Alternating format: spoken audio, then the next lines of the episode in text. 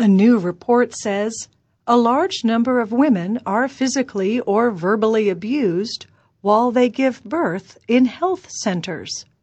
Most of the abuse happens in the 15 minutes before and during childbirth. The report noted other studies that found midwives and doctors believed they could punish women if they failed to do what the health workers wanted. Researchers wrote in the report that mistreatment during childbirth can be a violation of human rights. The fear of being mistreated could also prevent women from seeking treatment at health centers.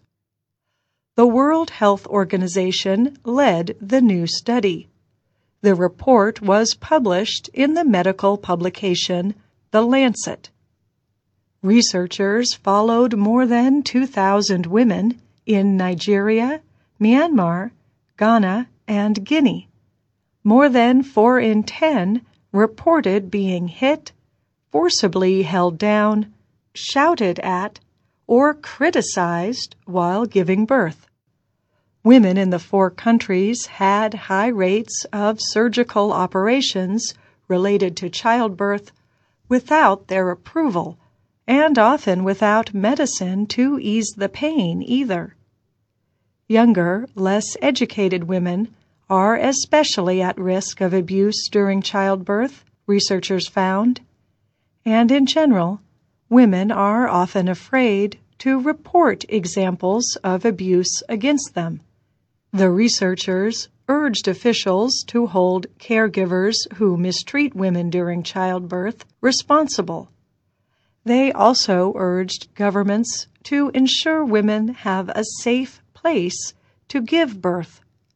For example, they said that women should be able to agree to all medical actions. Women should be able to choose someone to stay with them at the health centers. And they should have as much privacy as possible. Health officials say the mistreatment of women during childbirth appears to be a problem around the world, including in developed countries. Earlier reports documented physical abuse of women in Eastern Europe, especially Roma women. Some of these women were also separated from their newborns for several days. Abusive actions toward mothers have also been reported across Latin America.